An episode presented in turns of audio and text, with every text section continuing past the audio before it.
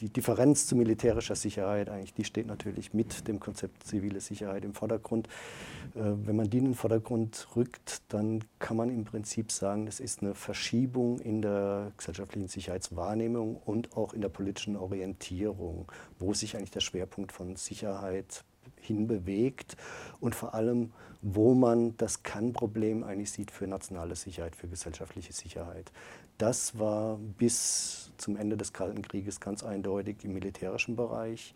Also der ganze Bereich, äh, was jetzt unter ziviler Sicherheit firmiert, der galt eigentlich eher so als ein sekundärer Bereich. Das große Problem, das zentrale Sicherheitsproblem, das war die militärische Sicherheit, die äußere Sicherheit. Und das hat sich jetzt verschoben mit einer ganz zentralen Wahrnehmungsverschiebung, dass man jetzt äh, eher davon ausgeht, der, der Feind, die Gefahr, die Bedrohung, die kommt eigentlich gar nicht mehr von außen, sondern die ist im Inneren der Gesellschaft gelagert. Und das hat eigentlich zwei Komponenten, würde ich sagen. Das ist zum einen, spielt sehr stark äh, sicherlich der äh, Terrorismus eine, eine, Rolle, aber mehr noch, denke ich, äh, das sind längere Bewegungen, die, die längere Linien, die hier zusammenlaufen, ist es eine Wahrnehmung, dass man sieht, dass die Gesellschaft, äh, moderne Gesellschaft so hochgradig vernetzt sind, dass, äh, dass im Prinzip aufgrund der inneren Vernetzung, eine hochgradige Verletzlichkeit von modernen Gesellschaften äh, ins Leben getreten ist.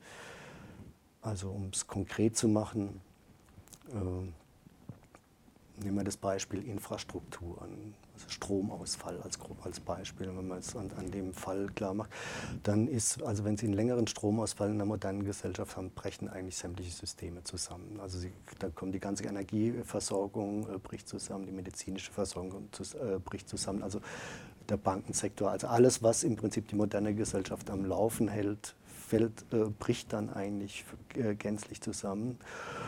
Und da ist es im Prinzip egal, ob so ein Stromausfall Effekt von einer terroristischen Attacke ist, ob das Effekt ist von einem Unfall, äh, weil irgendwas nicht funktioniert, irgendwie Systeme nicht, nicht richtig aufgebaut sind, oder ob das äh, Effekt von, von einer Naturkatastrophe ist. Das spielt in dem Moment eigentlich keine Rolle.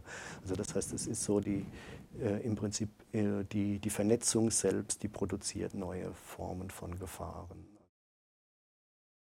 Wissenschaft heißt zunächst mal, stimmt das denn überhaupt? Also stimmt das denn überhaupt, äh, wenn behauptet wird, die Bedrohungen, die Gefahren sind größer geworden. Also was stimmt daran, was, äh, was stimmt daran möglicherweise nicht. Und auf, auf diesen Ebenen äh, versuchen wir sehr viel äh, Forschung zu betreiben. Also das, kann man, das hat natürlich sehr unterschiedliche Ebenen. Man kann natürlich diese generellen Bewegungen, wie ich sie jetzt zum Prozess zur zivilen Sicherheit hin geschildert habe, das, ist, das sind natürlich generelle gesellschaftliche Bewegungen, die man dann natürlich auf sehr vielen einzelnen Ebenen nochmal durchdeklinieren muss. Also wenn um es ganz konkret zu machen. Also eine Frage, was äh, stimmt das überhaupt? Also in einem Bereich, in dem wir ja auch tätig sind, ist äh, zum Beispiel Kriminalitätsforschung.